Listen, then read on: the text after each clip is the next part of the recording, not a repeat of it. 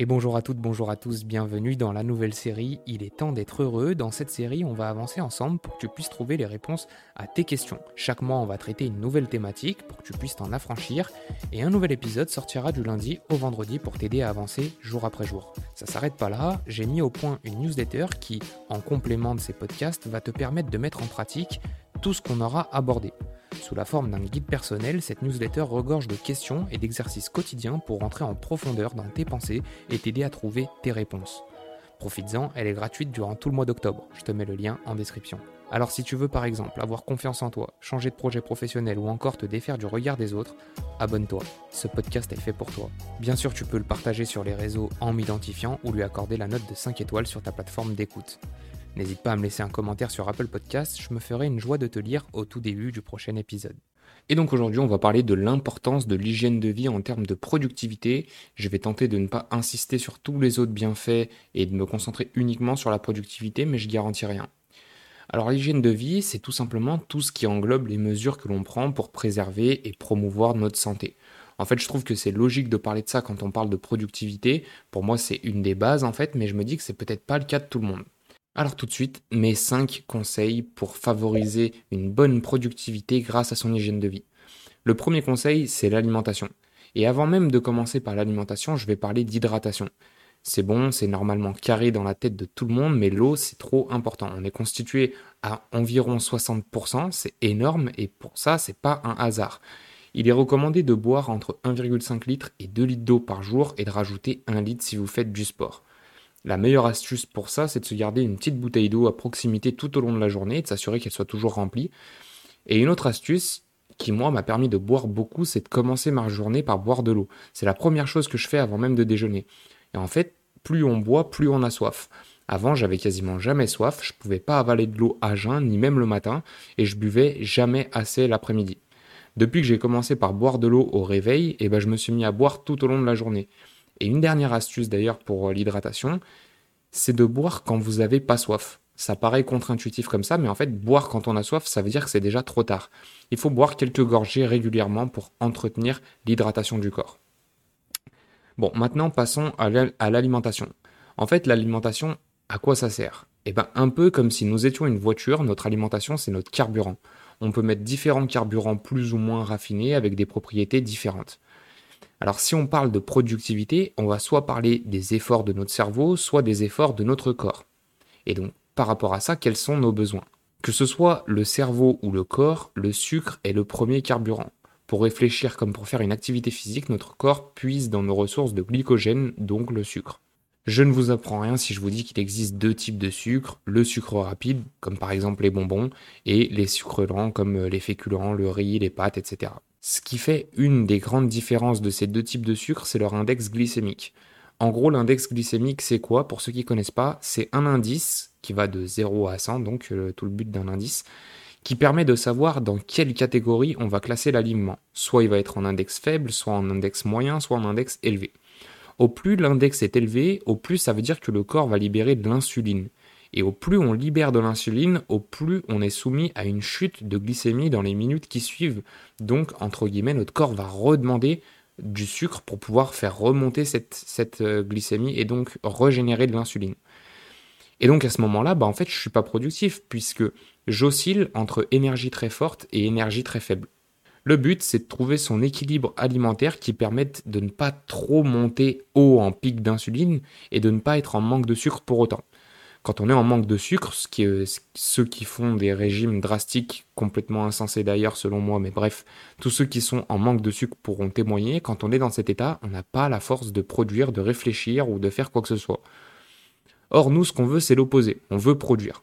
Alors non, manger la, même salade à chaque repas n'est pas suffisant pour avoir une alimentation saine. Non, manger des sucreries quand on a un petit creux ne permet pas d'être plus productif. Non, la caféine n'est pas un bon moyen pour devenir productif. Non, les sodas sucrés et caféinés ne sont pas non plus une solution. Et je ne parlerai bien sûr pas des boissons énergisantes, tellement c'est une aberration. Comprennent une fois de temps en temps un coup de coca, un café ou un snack pour se motiver, ou bien si c'est une forme de récompense, ça passe. Mais il ne faut pas tomber dans le panneau. La productivité doit se faire grâce à une base énergétique. Après, il y a beaucoup de choses à aborder quand on parle de l'alimentation et j'aime beaucoup ce sujet. mais je vais essayer de ne pas t'en mettre plein la tête avec ça. Retiens juste que dans tous les aliments, il y a des macronutriments, les protéines, les glucides, les lipides. En gros, eux, ils fournissent l'apport calorique. Et les micronutriments, les vitamines, les minéraux, les oligoéléments. Et eux, ils fournissent pas d'apport calorique, mais ils sont indispensables au bon fonctionnement de l'organisme. Et le problème, c'est ça. C'est que quand on parle alimentation, on parle souvent de poids, de calories, de perte de poids, de régime, etc. Mais une alimentation idéale, en termes de macronutriments, donc le nombre de calories, mais catastrophique en termes de micronutriments, donc les oligoéléments, les vitamines, etc., c'est se vouer à l'échec dans tous les projets, que ce soit des projets de perte de poids, que ce soit des projets de productivité, comme on est en train d'en parler aujourd'hui.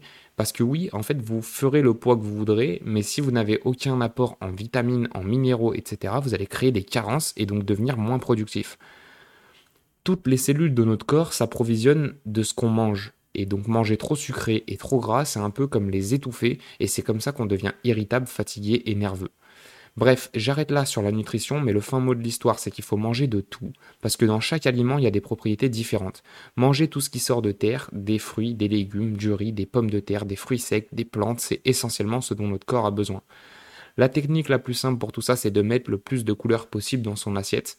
Et pour tous ceux qui font un régime, s'il vous plaît, ne vous affamez pas, il n'y a rien de pire pour le corps vous le carencez et vous allez accumuler trop de frustration pour tenir sur le long terme. Perdre du poids, c'est se recréer, ou prendre du poids d'ailleurs, c'est se recréer une habitude alimentaire en réduisant les mauvaises choses, généralement tout ce qui est créé par l'homme d'ailleurs, par les bonnes choses, généralement tout ce qui est créé par la Terre. Deuxième conseil tout de suite, le sport, bien sûr. Comment parler d'hygiène de vie sans parler du sport? Je vais accélérer un peu, sinon on va se retrouver avec un podcast de 45 minutes. Et en plus de ça, je pense que le sport, t'en as déjà assez entendu parler, on le répète sans cesse, mais le sport, c'est bon pour ta santé, c'est bon pour ton cerveau. Certains pensent qu'en fait, quand on fait du sport, on s'épuise, donc on a moins d'énergie. Alors oui, mais non. On s'épuise sur le moment à court terme, mais en fait, en fait on gagne de l'énergie à long terme plus on, fait, du sport, plus on est capable d'en faire. Et plus on est capable d'en faire, plus on crée de l'énergie en fin de compte, et plus on en a. Et donc tonifier son corps, c'est tonifier aussi son esprit. Et moi, je peux te dire ça parce que je l'ai vécu. Aussi bien pour l'alimentation que pour le sport, je me suis jamais senti autant fatigué que quand je faisais pas de sport et que j'avais une alimentation médiocre. Depuis que j'ai repris le contrôle sur mon alimentation et sur le sport, je me sens en forme, j'ai de l'énergie et j'ai envie de faire des choses. En fait, avant, j'avais la flemme et en plus d'avoir la flemme, j'avais pas envie d'explorer ou d'essayer de nouvelles choses. J'avais pas envie de produire ou de créer. J'étais plus dans une démarche automatique. Maintenant, je me sens beaucoup plus apte à faire de nouvelles choses et donc, en l'occurrence, pour moi, à produire. Encore une fois, que ce soit la productivité physique comme mentale, au plus on pratique, au plus on est capable de pratiquer, et ça c'est super important de le garder en tête. Le troisième conseil, le sommeil. J'en ai fait un post LinkedIn en début de semaine d'ailleurs pour dire à quel point le sommeil était sous-coté selon moi. En fait, dormir permettrait de limiter la sécrétion de la principale hormone de stress, le cortisol. Le taux de cortisol augmenterait de 50% si la nuit s'écourte de 8h à 6h. C'est énorme. Et donc ne pas assez dormir peut avoir une influence aussi sur notre, poids. En effet, la production des hormones régulatrices de l'appétit évolue en fonction du sommeil. Et ça, moi personnellement, je le ressens à fond. Euh, quand je dors très peu, j'ai très envie de manger et j'ai pas envie de manger des bonnes choses. Généralement, j'ai envie de manger gras, j'ai envie de euh, combler un manque qui n'existe pas en fin de compte. Et quand je dors bien, quand je fais des longues nuits, des bonnes nuits bien complètes, eh ben j'ai pas du tout ce besoin. J'ai plus envie de m'orienter vers des choses qui sont saines. Donc voilà, ici, le but, c'est vraiment de s'écouter. On est tous différents sur le sommeil. Il n'y a pas de logique implacable. Euh, moi, perso, j'ai besoin de dormir pour être productif. C'est comme ça. Quand je dors peu, je suis incapable de réfléchir et encore moins de réfléchir longtemps, de produire, de créer. J'ai envie en fait de manger des cochonneries, je suis irritable. Enfin bref, c'est en tout cas l'enfer pour travailler. Quand c'est le week-end encore, ça va. Et même comme ça, ça m'insupporte parce que j'ai pas envie de sortir, j'ai pas envie de faire des choses. Et à côté de ça, je connais des gens qui peuvent dormir 4, 5 heures et être en pleine forme, de bonne humeur, etc. Le tout, en fait, c'est de se connaître et de savoir ce qui nous met sur le bon chemin. Et je pense relativement qu'avoir un sommeil régulier tout au long de la semaine, c'est quand même la base. Ensuite, conseil numéro 4, s'aérer l'esprit. En effet, s'aérer, c'est un bon moyen d'être productif puisque c'est maintenant démontré. Prendre l'air, ça améliore la santé mentale et ça réduit le stress. Le stress étant contre-productif, et eh ben s'en défaire est alors productif. En plus de ça, quand on est dehors, on capte les rayons du soleil. Et en les captant, on va absorber et créer de la vitamine D essentielle pour le système immunitaire. Et en plus de ça, généralement, ça met de bonne humeur. Et être de bonne humeur, ça donne envie de produire. Mais surtout, on va lutter contre la déprime. Est-ce que ça vous a jamais fait ça? Moi, ça me l'a fait il n'y a pas longtemps. J'ai passé une, journée entière chez moi parce que j'avais la flemme de sortir, j'étais fatigué, il faisait pas beau, j'avais rien de prévu et surtout à la base je voulais me profiter de ces journées pour me reposer complètement en pensant que c'était la meilleure solution. Résultat, quand la nuit est tombée, j'ai ressenti une sensation de dépression passagère parce que j'étais pas allé dehors et que j'avais rien fait de ma journée.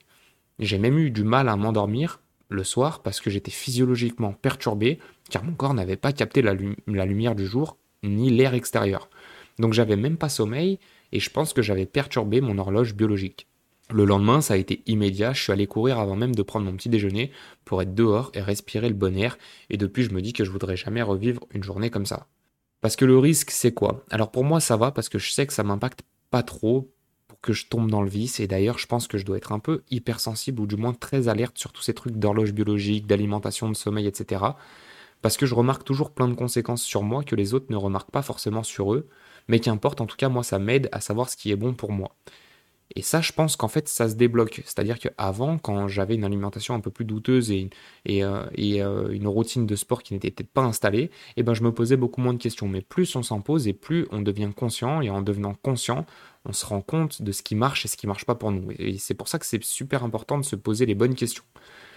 Mais du coup, le vice de tout ça, c'est que si on s'en rend pas compte, eh ben on tombe dans le truc de réitérer par exemple ce genre de journée que j'avais passé. Et après, eh ben moins on sort, moins on a envie de sortir, moins on s'oxygène, plus on devient renfermé et moins on est productif.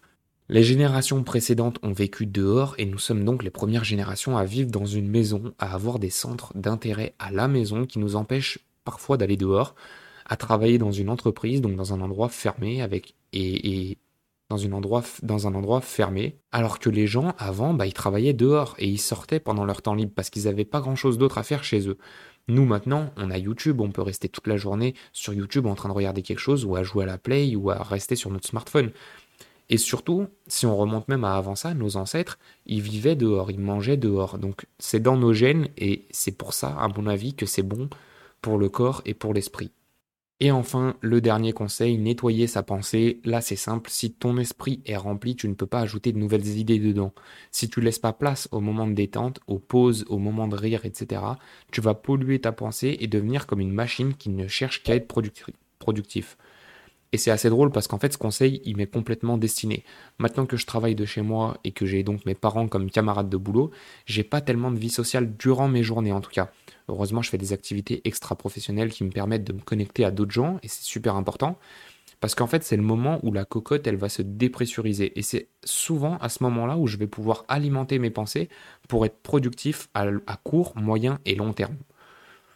On peut parler aussi de la positivité. Au plus tu penseras positif, au plus tu seras capable, donc au plus tu seras productif.